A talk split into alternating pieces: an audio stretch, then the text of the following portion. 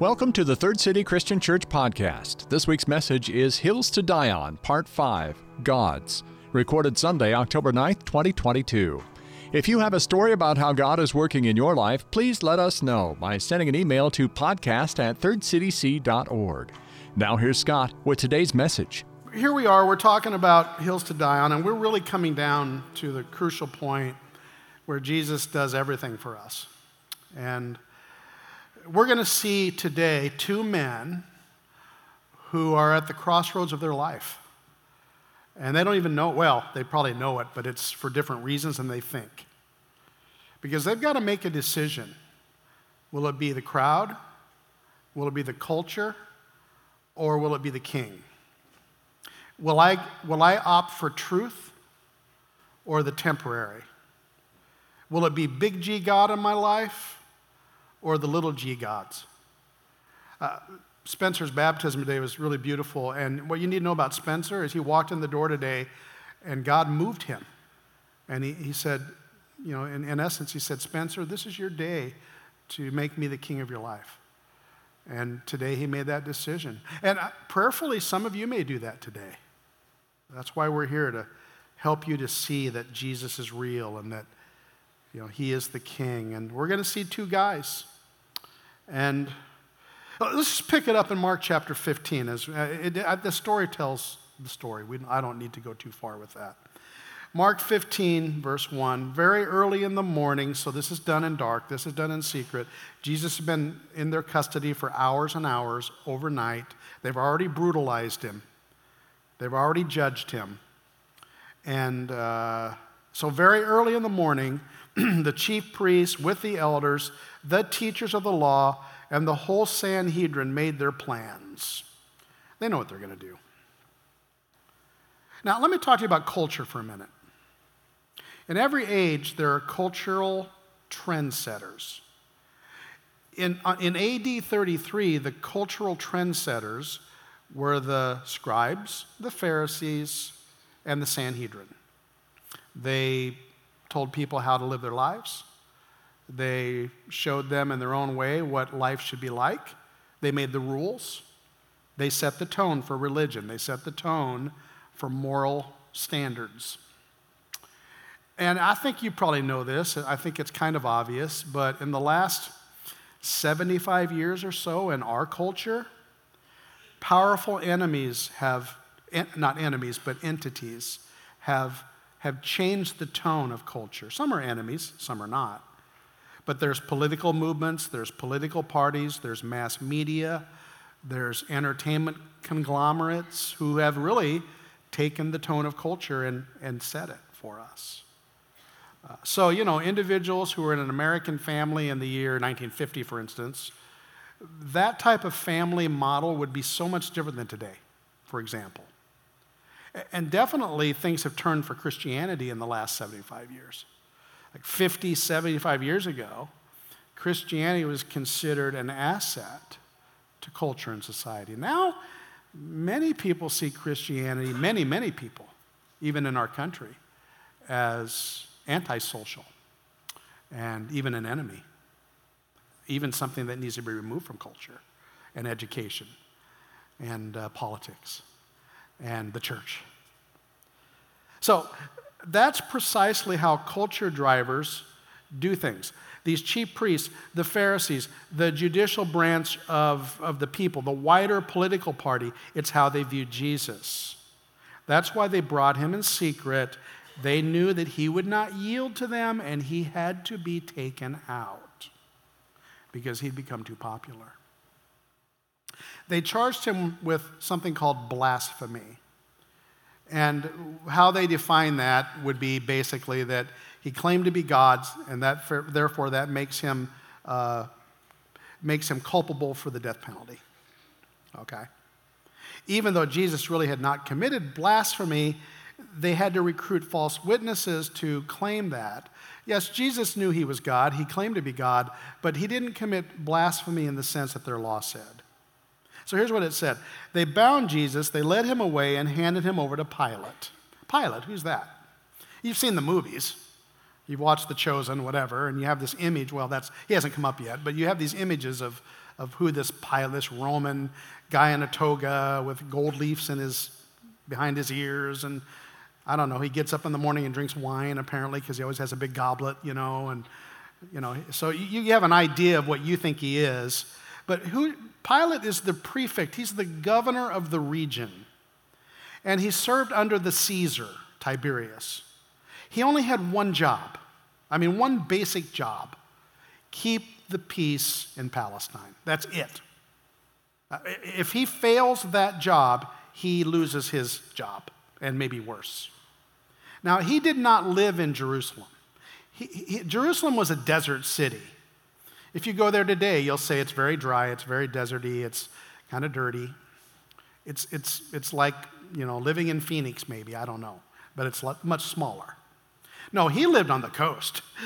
he lived in the Mediterranean. He lived, he lived on, in Caesarea, which was a beautiful seaside villa city. Because that's what Romans do. They live in the nice places. Everybody else can live out in the desert. He'd come to Jerusalem because he needed to keep the peace. Because there was this preacher who had gained momentum and people were following him. And, and his soldiers had been telling him, hey, this Jesus is no joke this guy's doing some stuff. And, and maybe he even heard from his soldiers, we like him because he stands up to the Pharisees, who I don't think were very favorable with people like Pilate. And he stands up for us. And he's even done some things for some of our people, like he healed one of our centurion servants who had died. He raised him from the dead. Really? so he probably he was probably curious, but more importantly, it's a Jewish festival, and he knew things were getting hot. He needed to be there because if peace fails, he fails, and his career is over. Verse 2 Jesus is brought before him. Are you the king of the Jews? asked Pilate. You have said so, Jesus replied. The chief priests accused him of many things. So again, Pilate asked him, Aren't you going to answer? See how many things they're accusing you of? Don't you have anything for me? Aren't you going to defend yourself? But still, Jesus made no reply. And Pilate was amazed. Again, there's this charge, and, the, and then the Jewish leaders said, You know, Pilate, he's claiming to be a king. And that would be a problem with Pilate, because in Rome, there was only one king and he was the Caesar. So he asked Jesus, What's your defense to this charge? Are you going to answer these charges? Why was he amazed? The reason he was amazed that Jesus didn't answer is this because he knew, and so did Jesus, that Pilate was his last defense. There was nowhere to go after Pilate. It's either Pilate says yes or no to the crucifixion, it's life or death. Why didn't Jesus say anything in his own defense before Pilate? There's probably a lot of reasons. But you know what the most important reason is? He'd already made his defense. He made it eight hours earlier. He made it on his knees in a garden.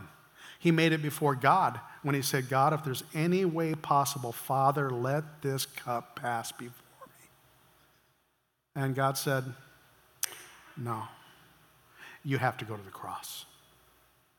Father, let this cup pass before me. That's my defense. Remember that? And God says, No, you either go to that cross or Scott Jones goes to that cross, or Marcella goes, or Sandy, or Alyssa, or Katrina, or Jose, or, or Mark, or whoever. You, you insert your name there, whoever you are.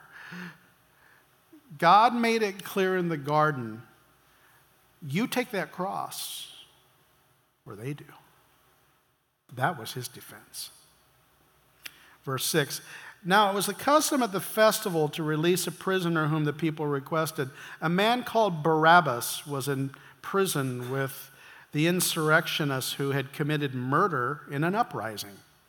So there had been this political dust up, and there had been some murders that occurred, and Barabbas was involved because he was going to be crucified for that. The crowd came up and asked Pilate to do for them what he usually did, which was to let some prisoner go during the festival. Now, who's this Barabbas? Well, again, We, we know what he was politically, but you know what truly what, who Barabbas is? Barabbas is the poster boy for grace. That's who he is. He, he's, he's insert your name here, okay? He's one of these local revolutionaries who sought overthrow of Roman of the Roman government, but and he probably would have been a hero to the people who were shouting for him to be released because he was like Robin Hood to them. Look, let's go ahead and read verse 9. Do you want me to release to you the king of the Jews? asked Pilate. Because they'd asked for Barabbas, knowing that it was out of, listen, self interest that the Jewish priest, or that the, the chief priest had handed him over to him. But the chief priest stirred up the crowd to have Barabbas released instead of Jesus because they were the culture setters. And what they said goes, and people follow them. But Pilate saw between the lines, he knew what was behind this. He saw these guys with the power and the robes and the, you know, and the Twitter accounts saying, you know what, we want this guy. And we're going to make your life miserable if you don't give us what we want. Okay, so I, I think Pilate, he's like, I'm not religious. I don't care about your religion. But he saw their envy.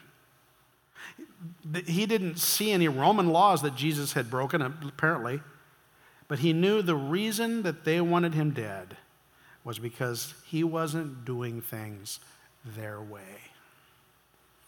And that's pretty common, isn't it? Because he wasn't playing by their rules. Let's read ahead. So, verse 12 What shall I do then with the one you called King of the Jews? Pilate asked them. Crucify him, they shouted. Why? What crimes he committed? asked Pilate. But they shouted all the louder Crucify him. And then here's the crucial thing to hear about Pilate. If you, you can have sympathy for Pilate, you can think, well, he was caught in a bad place. Look at this. Wanting to satisfy the crowd, Pilate released Barabbas to them. He had Jesus flogged, and he handed him over to be crucified. Let's talk about the crowd for a second. The crowd. Pilate's in a tough spot. He'd moved to Jerusalem for a week to quell the possible uprising and to deal with this peasant from Nazareth who was stirring up everybody and to sh- you know, shut down the, the, the, the, political, or excuse me, the religious people who were trying to create some kind of a stir. He, he had to take control. And not only that, so he has this situ- situation brewing there, and he, he has only one goal and, and one role that's to keep the peace. And then he has his conscience bothering him because he doesn't see anything in Jesus that's worth the death penalty. And then on top of that, Matthew says that his wife sent an urgent message with him to him concerning Jesus. And the note begged him, Don't have anything to do with this innocent man, for I have suffered a great deal today in a dream because of him. That's Matthew that wrote that. Gosh, I mean, now he's, he's going to go home and have Mrs. Pilate on his case. It's a bad day. It's a bad day at the office. It's a bad day at home now. It's a terrible day for him. And I have no sympathy at all for him because it shows so much weakness. I mean, because he let the loud voices win. Pontius Pilate's brief appearance in Scripture is full of tragedy for him because he ignored his conscience, he cowered to the, to the religious leaders to keep the peace, and to the crowd who is, you know, out of political expediency, he followed their direction to put Barabbas in safety and put Jesus on a cross, and, and even his wife. I mean, I love my wife, but there's times when you say, I get it, but no, not today. Right? Let me briefly point out through these stories of Pilate and Barabbas several touch points that apply directly to me and to you. Because Jesus stands before each one of us, just like he has before Spencer, today, who showed us something today about his trajectory. And the question is will I worship him or will I crucify him? Will it be the big G God who takes control, or will I just keep bowing to these little gods who push me around and manipulate me? And you're thinking, well, that's pretty dramatic. Well, Pilate knew who Jesus was. I believe that. I believe he had heard plenty about Jesus. It's a very small region. He, he didn't have Twitter, he didn't have a television with cable news blaring 24 7. He didn't have that. He didn't have social media, or if he did, it moved very slow. But he had seen a number of hits on Jesus. He knew that he was stirring things up. And he even had heard, I'm sure, about some of the miracles and what he'd done with the crowds. And I have no doubt that the Jewish leaders had been in his ears in his ear before this. His, this man's a revolutionary. He's threatening our religion. He's threatening to tear, tear down our temple. He's threatening to take control. He, he, crowds flock to him by the tens of thousands. We're losing, we're losing control. You've got to do something about this man. And by the way, he's claiming to be God. He's claiming to be God. And so the, the pressure that Pilate's under is real because he had one job to keep the peace. But here's where Pilate went wrong, and here's where thousands upon billions of people throughout time will fail. Pilate feared the crowd more than the Christ. He feared that his status, his power, his position would be threatened. He would lose control. So he caved, wanting to satisfy the crowd. He made his decision. And I want to say this about Pilate and you and me. This story right now is not about Pilate. It, was, it stopped being about Pilate the moment he said, Crucify him. This story is here for you and me to decide. Being found in this particular crowd, this crowd, like the church, where, you know, it's easier for me to stand up and sound all great and big and high and mighty about Jesus. But how am I doing out there in the culture?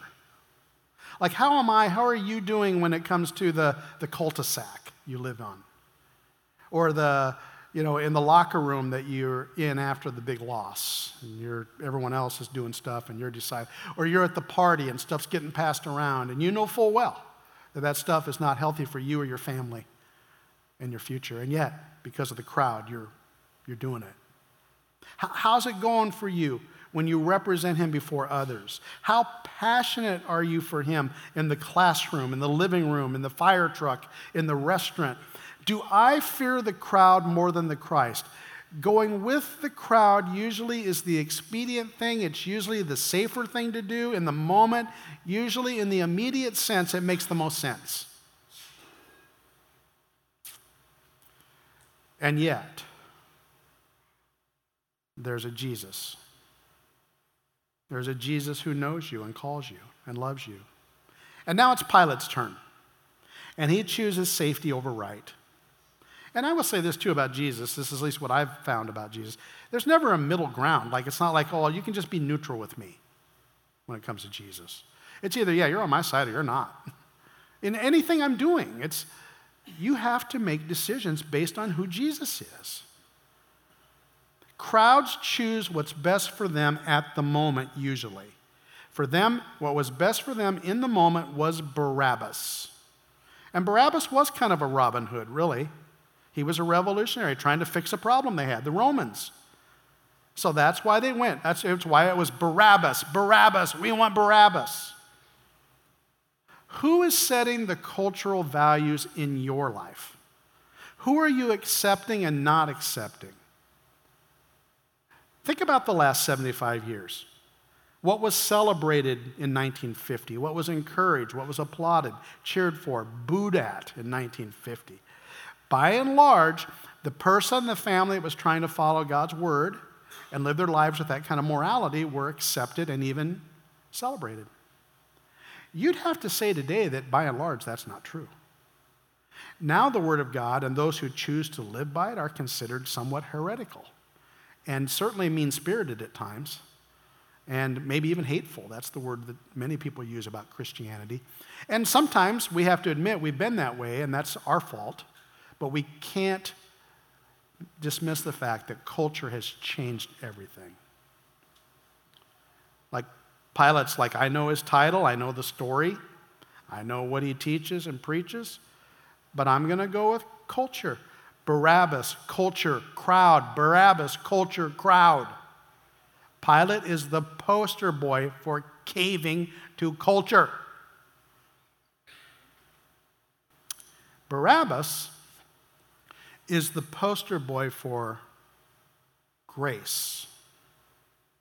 And he is the poster child for you insert your name here.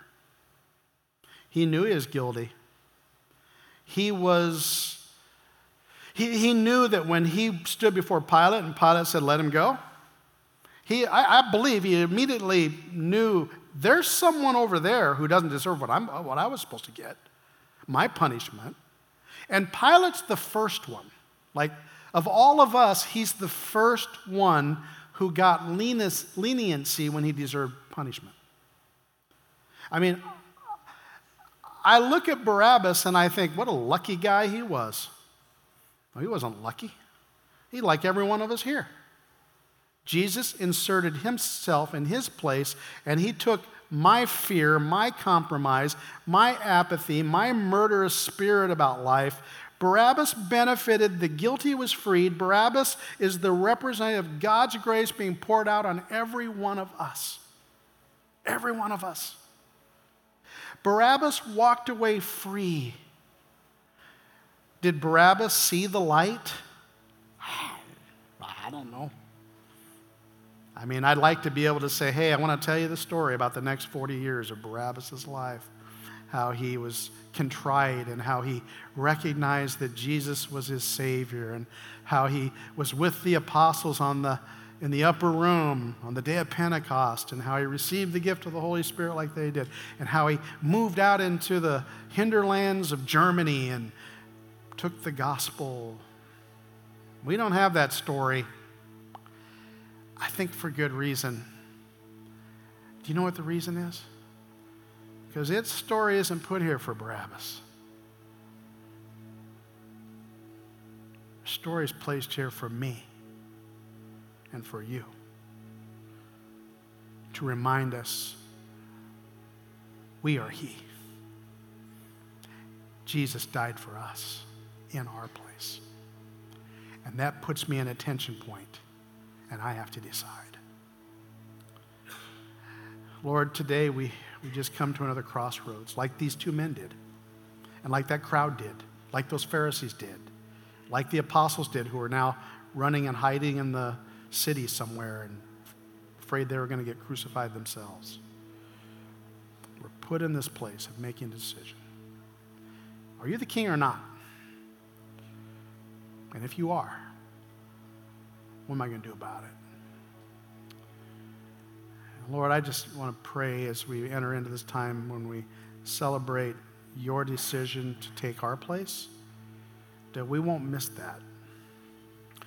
That we won't miss that the judgment that should have fallen on Barabbas really is the judgment that should fall on us. And truthfully, without you, we go to that cross. We face the judgment we face the scorn, we face the ridicule, we face the separation that Jesus experienced when he went to that cross separation from a God who loves him. Lord, thank you for Jesus, the author and perfecter of our faith, who stepped into our mess and made everything right. It's in his name we pray. Amen. I did some research this week. I wanted to find out about more about crucifixion. I've been studying this for 50 years, you know, but still, you know, I was just trying to figure it out. I don't know when they started crucifying people, but the Assyrians did it, uh, the Babylonians did it, the Persians did it, the Medes did it, the Romans did it. Thousands upon hundreds of thousands of people were crucified before Jesus was. And Barabbas was just another one. But the thing is, when you're the one, the reason all of those other people had been doing it, and it was always political, almost always political, the reason was it was the worst way they could think of to kill somebody so that they could send a message. And the message is you do what we say, or you're going to die that way. And that man, he was sitting in a cell somewhere in Jerusalem that day thinking, I, I think sweating blood himself, because this could be the day. And he walked out on that platform and he heard his name being shouted. And Pilate said, Not him, him. You imagine how it would have felt? Him, not me? Why him? Why not me? If you're feeling that way, what are you waiting for? Why won't you step into that grace? Spencer just decided today, I can't wait any longer. We have a service coming up in a few minutes. You could be the next one who says, No longer am I going to be that traitor. Instead, I'm going to be the one who receives grace. I'm going to accept what God's done for me through Jesus. We have a morning of baptisms coming up in about three weeks. You don't have to wait till then, but you can step out then too where you say, No longer am I going to be in a, in a cell of, of guilt and shame and living in a life that's deserving, quite frankly, of the punishment that I've earned. And just by the sheer grace of God, I'm going to step out of that cell. I'm going to be buried with Christ, raised to walk with Him in a new life. Barabbas. Barabbas. Scott, Marcella, Lori, Jose. Insert your name here. Thanks for listening to the Third City Christian Church podcast. Please join us for one of our worship services at 9, 10:15 or 11:30 a.m. in Grand Island and at 10:15 a.m. in Broken Bow on Facebook Live and at thirdcityc.online.church each Sunday. For more information about Third City Christian Church, send email to podcast at thirdcityc.org. Call us at 308 384 5038 or visit us online at thirdcityc.org.